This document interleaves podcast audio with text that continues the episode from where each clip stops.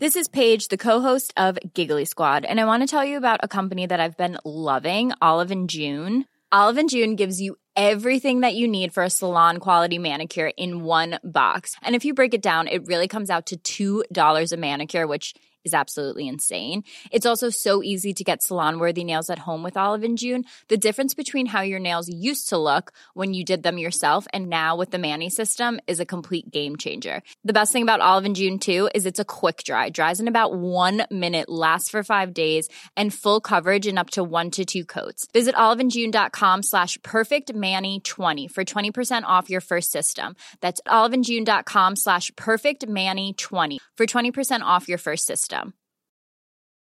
Ever catch yourself eating the same flavorless dinner three days in a row? Dreaming of something better? Well, HelloFresh is your guilt-free dream come true, baby. It's me, Keke Palmer. Let's wake up those taste buds with hot, juicy pecan-crusted chicken or garlic butter shrimp scampi. Mm. Hello Fresh. Stop dreaming of all the delicious possibilities and dig in at HelloFresh.com. Let's get this dinner party started. There's never been a faster or easier way to start your weight loss journey than with PlushCare. PlushCare accepts most insurance plans and gives you online access to board-certified physicians who can prescribe FDA-approved weight loss medications like Wegovy and Zepbound for those who qualify. Take charge of your health and speak with a board-certified physician about a weight loss plan that's right for you. Get started today at plushcare.com slash weight loss. That's plushcare.com slash weight loss. plushcare.com slash weight loss. There's never been a faster or easier way to start your weight loss journey than with PlushCare. PlushCare accepts most insurance plans and gives you online access to board-certified physicians who can prescribe FDA-approved weight loss medications like Wegovy and Zepbound for those who qualify. Take charge of your health and speak with a board-certified physician about a weight loss plan that's right for you. Get started today at plushcare.com slash weight loss. That's plushcare.com slash weight loss. plushcare.com slash weight loss. Planning for your next trip? Elevate your travel style with Quince. Quince has all the jet setting essentials you'll want for your next getaway, like European linen, premium luggage options, buttery soft Italian leather bags, and so much more. And is all priced at 50 to 80% less than similar brands. Plus, Quince only works with factories that use safe and ethical manufacturing practices. Pack your bags with high-quality essentials you'll be wearing for vacations to come with Quince. Go to quince.com slash pack for free shipping and 365-day returns. Hi everyone, it's Helen here, the voice of Azu, Enola, and Laverne. Today, I'm here to tell you about Woe Begone, a podcast launched on the RQ network. Woe Begone is a weekly horror sci-fi audio drama series about the nature of power and the implications of linear time. Woe Begone follows Mike Walters, who discovers a mysterious and violent online game. What begins as an exploration of an alternate reality game with real life consequences quickly becomes a search for the technology that makes the game possible. Each episode has a unique soundtrack composed by creator and writer Dylan Griggs. Listen to Woe Begone, spelled Woe period Begone, wherever you listen to podcasts. Or check out woebegonepod.com for episodes and transcripts. Have fun and see you later. Hi everyone, it's Kareem, the voice of Simon Fairchild in the Magnus Archives. Today, I'm here to tell you about The Hyacinth Disaster, a thrilling sci fi podcast that recently launched on the RQ network. The Hyacinth Disaster is a sci fi found footage podcast which follows the events of the Hyacinth Disaster, the worst and most cataclysmic disaster of 2151 AD. In the future of the Hyacinth disaster, Mars and the moons of Jupiter have been colonized, and between them lie 150 million resource rich asteroids. A dozen supercorporations compete beyond the reach of civilized law, battling for these incalculable resources. Beneath them, a thousand contract mining crews struggle to prosper despite the best efforts of their employers. All of this sets the scene for what leads to the Hyacinth disaster. Search for the Hyacinth disaster wherever you listen to your podcasts or visit www.rustyquill.com for more information. Have fun. See you later.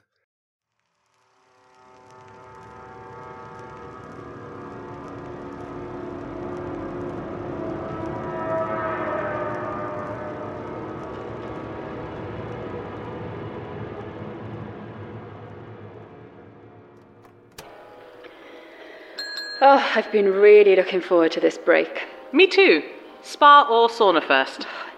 Definitely the spa. Can I help? We'd like to check in, please. Certainly.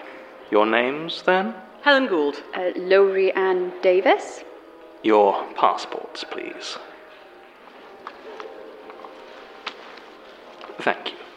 And I just need to know a few details before we can assign a destination. Destination? Oh. Could you please tell me your professions? Uh, It's for the system. Right. Uh, I play Laverne, Melanie's therapist in the Magnus Archives, and I'm also the lead sensitivity editor for Rusty Quill. So I help come up with content warnings and things like that. and I am a producer at Rusty Quill for the Magnus Archives. Perfect. So, Lowri, Helen, how did you get involved with Rusty Quill?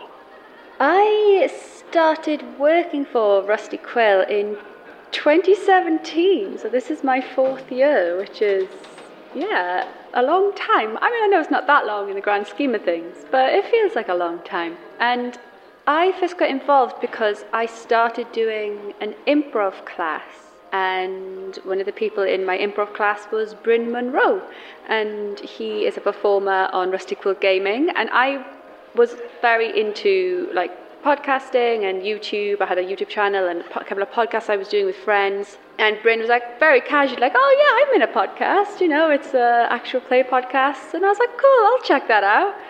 And then came back the following week to the improv class and was like, "I have listened to all 60 episodes that were available. I love it. It's so great." And then I just kept visiting the Rusty Quill website until they finally posted an ad for a producer. And you?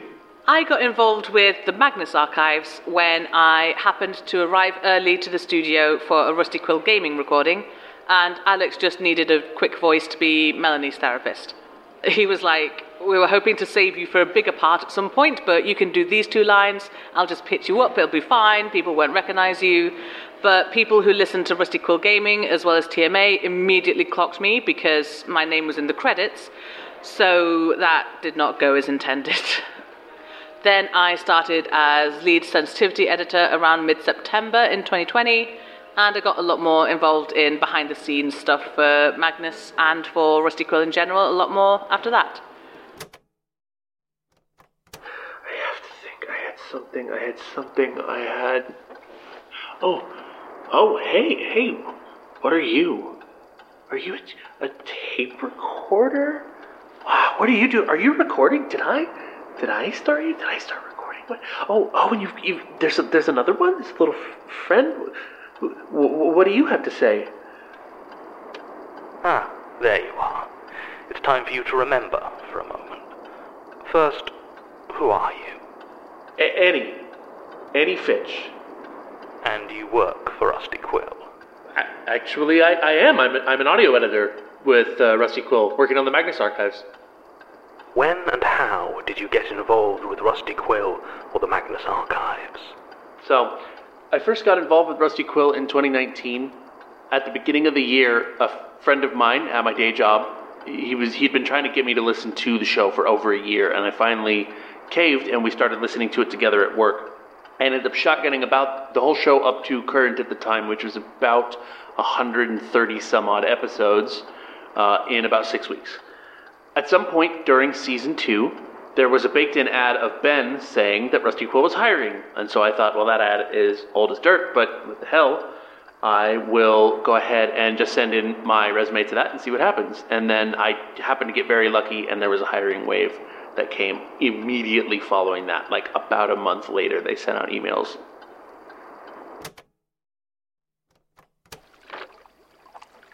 Oh, can't thank you again for picking me up. Thought I'd be stuck here forever.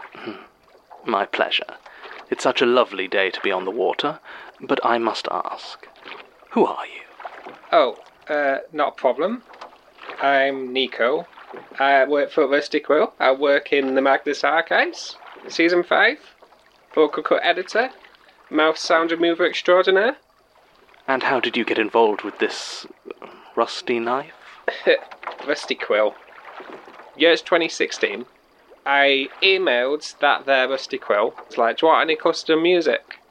And they're like, no, don't need any custom music because we already got music, but we're going to keep your information on file. So I kept it on file. Three years go past, and Hannah came back. Did the whole interview thing, did the auditiony thing, and then I was on Outliers first, did a bit of soundscaping for Rusty Quill Gaming, and then Alex was like, which one of the shows do you want to do? I was like, well, I quite like Magnus Archives. Truth be told, I chose the Magnus Archives because it had the best cover art out of all of them. Controversy, I know, and if it's not your favourite, I'm sorry. I haven't read anything about the Magnus Archives, had no idea what the plot was. So, the first thing I actually did in the Magnus Archives was with fluff episodes. The fluff episodes are like based in season one and season two, and the fan written submissions, non canonical, nice, lovely loveliness. There's no spooky, spooky eldritch horror doomed in it. And that gave me a very warped perception of the Magnus Archives. Like, I'm talking. So, you can imagine going from that into 167, which was my first episode I did, where it is season 5, Eldritch Horror, oh. Yeah. Hello? Is there anyone here? I'm getting pretty bored. Okay, this isn't funny anymore. First window I see, I'm just gonna smash this. Sh- hey, is that a tape recorder? And these are. These are questions. Okay, so I answer the questions, the next thing happens, yada yada, I get out. Okay, I can do this. Right, my name. My name is Elizabeth Moffatt. That's with two T's. So profession, okay. So I've been a sound editor for the Magnus Archives since the end of season two um, through to the end of season five. Uh, and in season five, I was doing the sound design side of things. And how did I get involved? Uh, okay, so that's simple. Um, I was a fan of the show towards the end of 2016. And in 2017, when Rusty Quill started advertising for new staff, I applied. And so I was part of a group that included Brock and James, who were brought on. And I think the other side of that is also why have I stayed? In reality, that comes down to the fact that after James left to open his own business, Alex really insisted that me and Brock sign a blood pact that we'd only be able to leave once the last episode of Magnus went out. And I'm pretty sure I can mention that now because it's not covered by the NDAs anymore.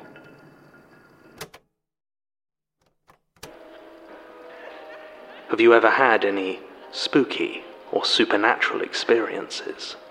So the only spooky or supernatural experience I can remember was when I was very young, and I remember one night I woke up and there was just a really bright light outside the window and like shadows moving up and down, and I, I don't remember being that scared. I do remember saying to myself, okay, it's just the trees, you know, it's fine. And then I went to sleep and it's not that I forgot about it, but I didn't really think about it. And it wasn't until years later that I was like, hang on a minute. There were no trees outside that window. That window overlooked just next door's wall, like their garden, really high garden wall, and their house. There was nothing that could move there. So I don't know what that was. But uh, I don't like thinking about it. I have had a supernatural experience. Uh, I work at my day job. I work at a uh, theme park as an audio engineer and an entertainment technician, and um, we run a major Halloween event every year where we build up a bunch of haunted houses or haunted house-like attractions that we call mazes all throughout the park. One of these mazes takes place in a defunct IMAX theater that we have on the property that hasn't been in operation in, I think, at least 15 years, maybe more like 20. So, sort of in the space between the seats and the screen at the front, we build the indoor portion of this maze. My first year at the park, back in 2013, the maze we had in there, there was one particular room that was a series of mannequins hanging from the cross beams of the maze that we built by ropes. They were like soft foam mannequins that you had to push your way through. Very creepy stuff made all the more creepy by the fact that these are the most hyper realistic mannequins you can possibly envision. They were made from a plaster cast of a person who I actually work with at the park. And these were when they were brand, brand new, fresh out of the mold, just hung in the room. They hadn't taken any damage yet. So it was very, very unnerving to be anywhere near these mannequins. So one day, I am with a smaller crew of people. We're working at the back of the theater to remove some seats that were still in the theater. We're unbolting them from the ground and bringing them over to another maze to use as a prop. So my coworkers leave because the truck that we're carrying the stuff in only has so many seats, so I, I end up being the odd one out. And I'm like, cool, whatever, free break, you know? So I hang back at the theater while they go to unload those seats. And I'm standing at the back and I look over at the hanging bodies room. Now, bear in mind, this is the middle of summer in California. It's like 90 some odd degrees, no wind. I'm looking down there, and all of a sudden, all the mannequins they start to just sort of gently sway a little bit. And as I said, I don't believe there was any breeze, and they're just kind of swaying there. And there's this one particular mannequin that's facing almost directly away from me. And then, as all these mannequins start to sway together, as though in a breeze, even though I felt no breeze, the one that's facing away from me begins to slowly rotate counterclockwise, and it turns and it turns and it turns about 100 to 120 degrees around until it's facing directly at where I'm standing, and then all at once they all just stop moving. They all stop swaying in the breeze. So I said, Nope, okay, point taken. I'll go stand outside. And I did. I went and I waited outside for my coworkers to show back up, and to this day, I do everything in my power to avoid going in that building by myself. There have been other things that have happened in that building, both to me and other people, so I just try not to go there. So I haven't had any supernatural experiences myself, but I have been around them when they've happened to other people. I went on a ghost hunt with two friends, Erica and Maria, not their real names. And we were in a boarding school, quite an old one, which had a history of hauntings. And I know Maria felt in one room that there was something touching her leg, sort of climbing up her leg in some way. Meanwhile, in another room in the basement, Erica felt this draft against her neck and her face, which wasn't coming from anywhere natural like a door or a window. I personally didn't experience anything supernatural, and that's really because I was the one doing those things to the other two. So, yeah, wasn't gonna. I guess I'm more of a supernatural causer than a supernatural receiver in that sense. Do you engage with horror as a genre? You know, I do engage with horror as a genre. Like, I've platinum trophies Bloodborne. I played half of the first Resident Evil. Didn't even bother with two or three, that was a bit too scary for me back in the day. So yeah, I'd say I proper do engage with horror as a genre. Do I engage with horror as a genre? So, honestly, no. and the reason for that is I'm just a big scaredy cat. The actual watching of the thing, or the reading, or the listening to the horror, I do enjoy that. Like, I enjoy the whole, the dread and all of that. But I get horrific nightmares. Like, really, really terrible. It's almost like lucid dreaming, sleep paralysis, nightmares triggered by scary things, unsurprisingly. And yeah, when I get into those cycles, it just it just has a really negative impact on my life. So yeah, I tend not to really engage with horror, which was a bit tricky for Magnus. I love horror. It's my favorite genre to engage with, regardless of quality. I will never watch a badly reviewed rom com, but I will happily sit down for like a one star horror movie. One of my favorite things to do as a treat was get dinner at Nando's and then go and watch an awful horror movie. It helps me to manage my anxiety, to be able to focus on fictional, scary things rather than real, scary things. And on a, like a, a genuine intellectual level, I think that horror is one of the most interesting genres that you can work in. You can do a hell of a lot of complex stuff with it, and I really enjoy that variety. So I think it's very hard not to engage with horror if you read or watch or listen to anything particularly interesting. Because even if you're not engaging with just pure horror, other genres always tend to use it in some element. I think most of my engagement has been with books. I really remember as a kid being with my friend on my brother's bed while we read his copy of the Usborne World of the Unknown book about ghosts, and really just screaming our heads off when the cat jumped on the bed. I also really remember the public library that I used to go to when I was a kid. It had a kids wing and then it had the adults wing. But they just let you use your library card in either. So I used to go over and find the books and apparently the post apocalyptic section and read a lot of stuff which nowadays I think probably was more scarring than anything else. Um, and one of those books was I Have No Mouth, but I Must Scream. And that was probably when I was about 10 and that was the thing. It was like I wasn't searching for horror, but there was always content that you read. If you read enough, there's always going to be horror inside of it. I tend to only engage with horror as a genre in very specific ways. I don't like horror movies. There are very, very few horror movies I actually like, either because they're not scary to me or they're just gross. I really, really enjoy audio horror and written horror because I find horror is most effective, it's scariest, and it's most interesting, and it makes you think the most when an author can allow you, as the reader or the listener, as the audience, to fill in the blanks with the scariest version of the thing that they're describing for you. Take their parameters and fill in the blanks with what scares you most.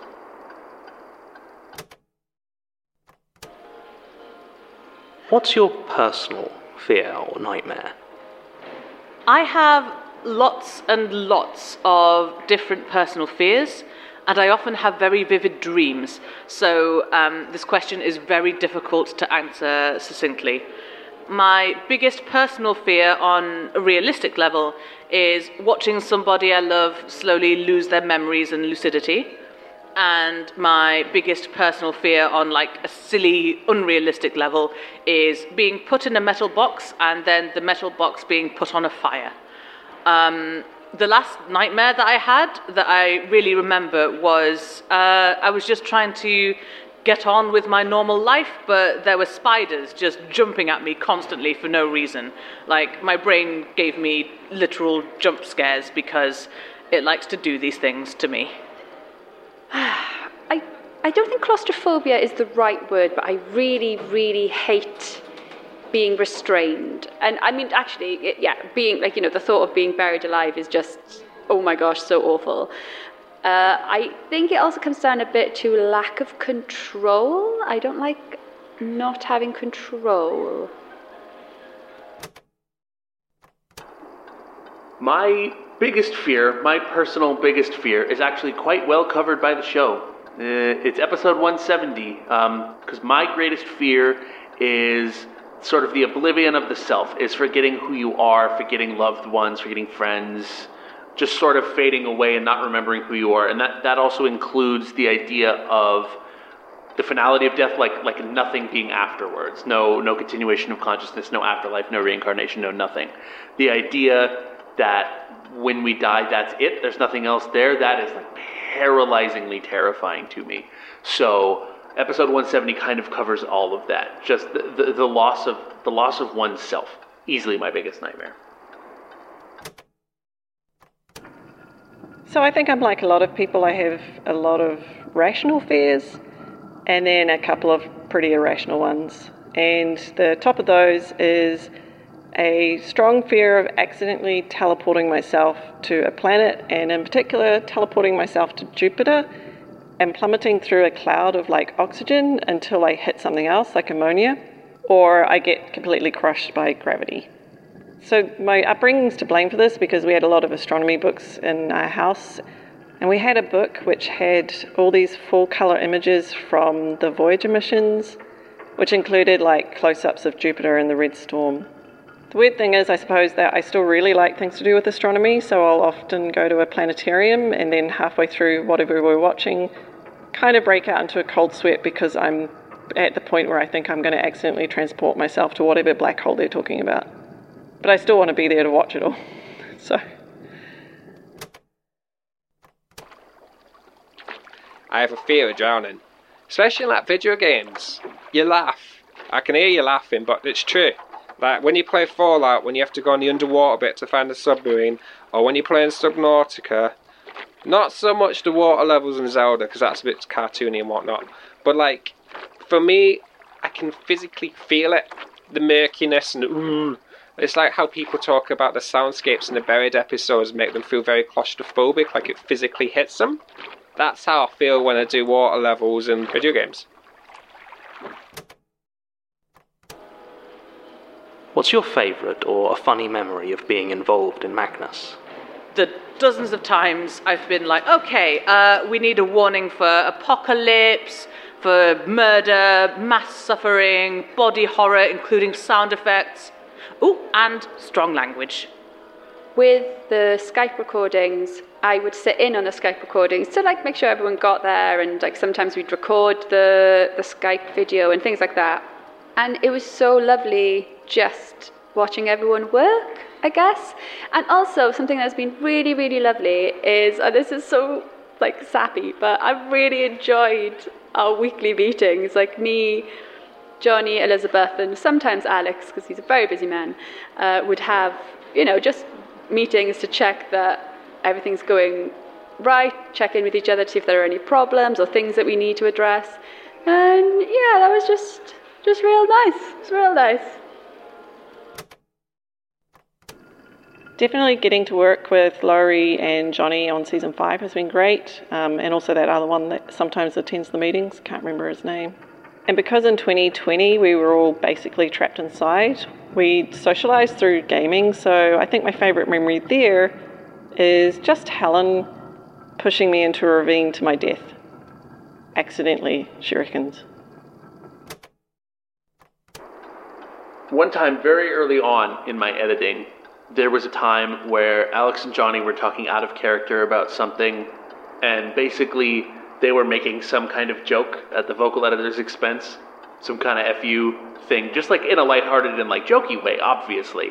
And then Alex goes, "Oh, actually, hang on. I think I don't know who's editing this one. I think it might be Annie. I don't know how she feels about like being talked to like that and everything. But of course, here I am on the other end of receiving this recording, editing it, absolutely losing it, just cracking up.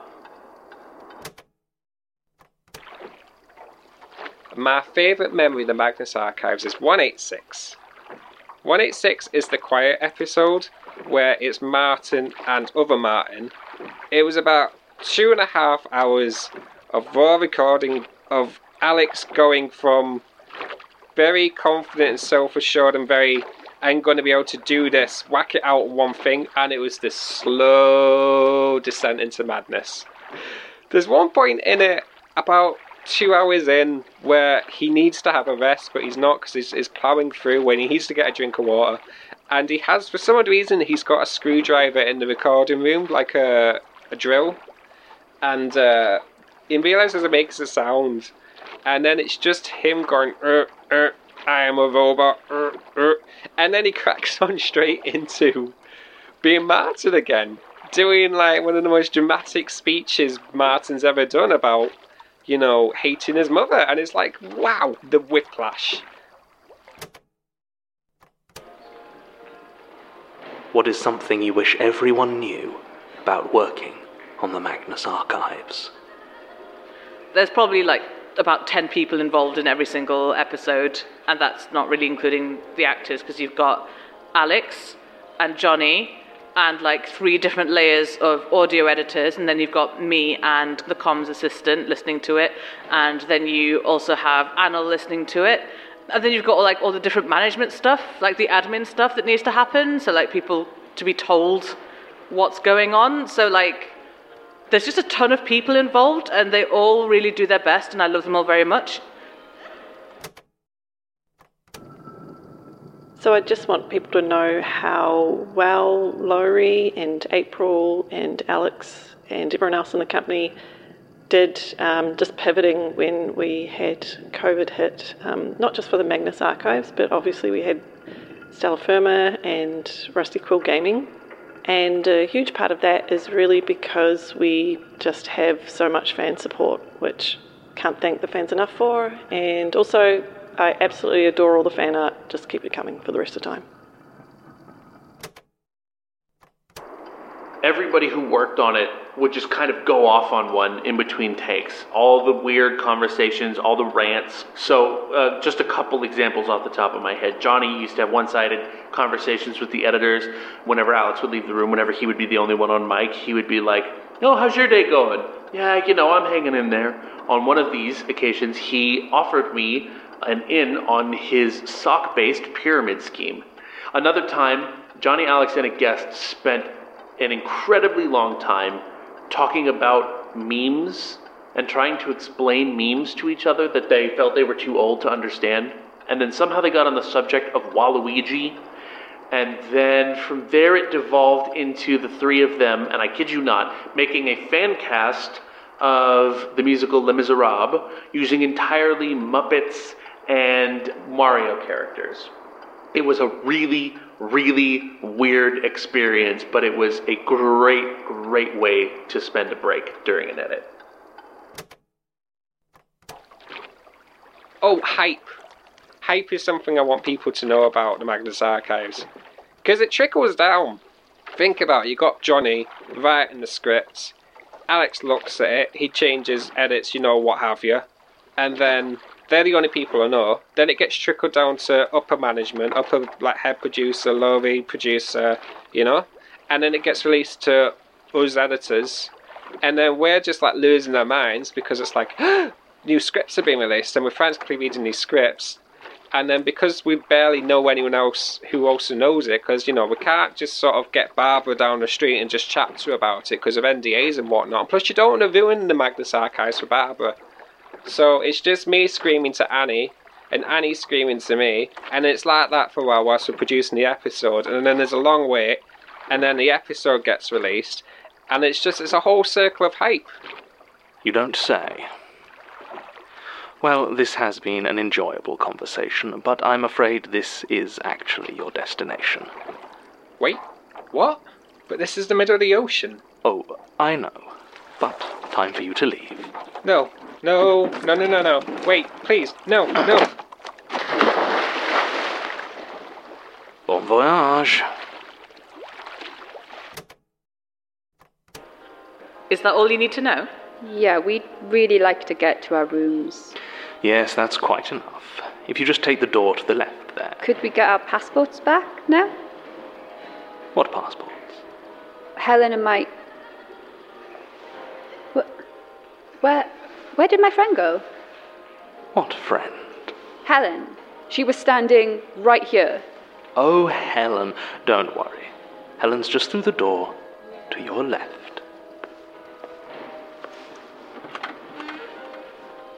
Hello? Helen? Wait. Who are you?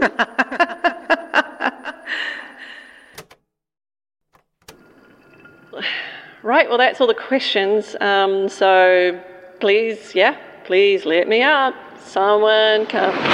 Whoa, hey, do I, do I know? Time to get you out of here. Oh, uh, Jupiter, you say? No, no, no, no, no, no, no, no. Good luck with that.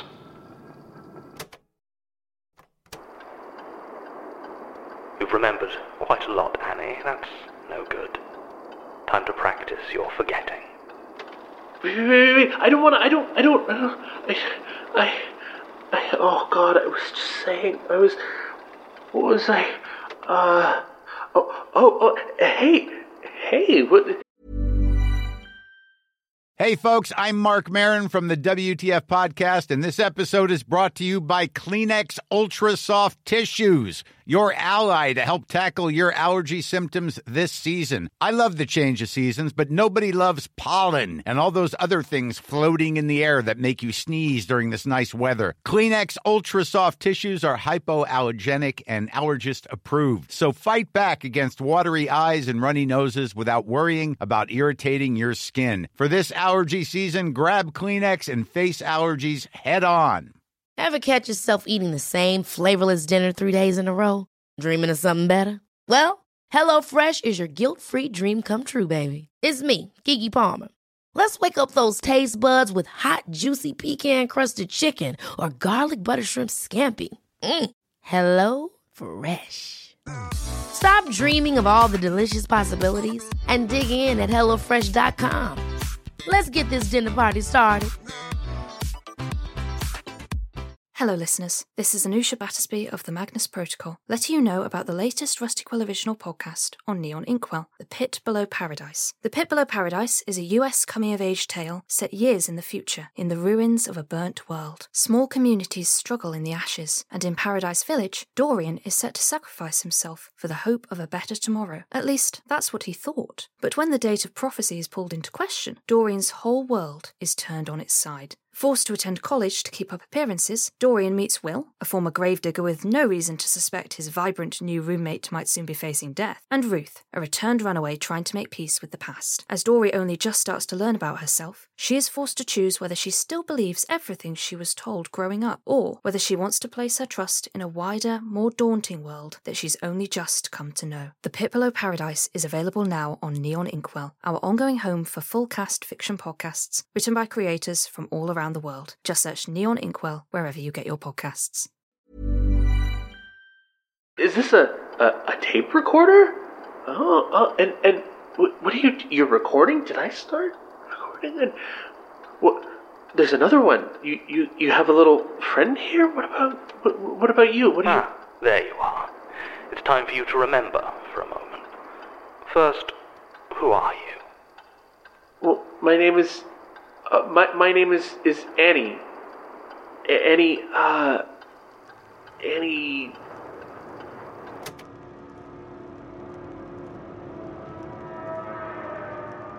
This episode is distributed by Rusty Quill and licensed under a Creative Commons Attribution Non Commercial Share Alike 4.0 international license.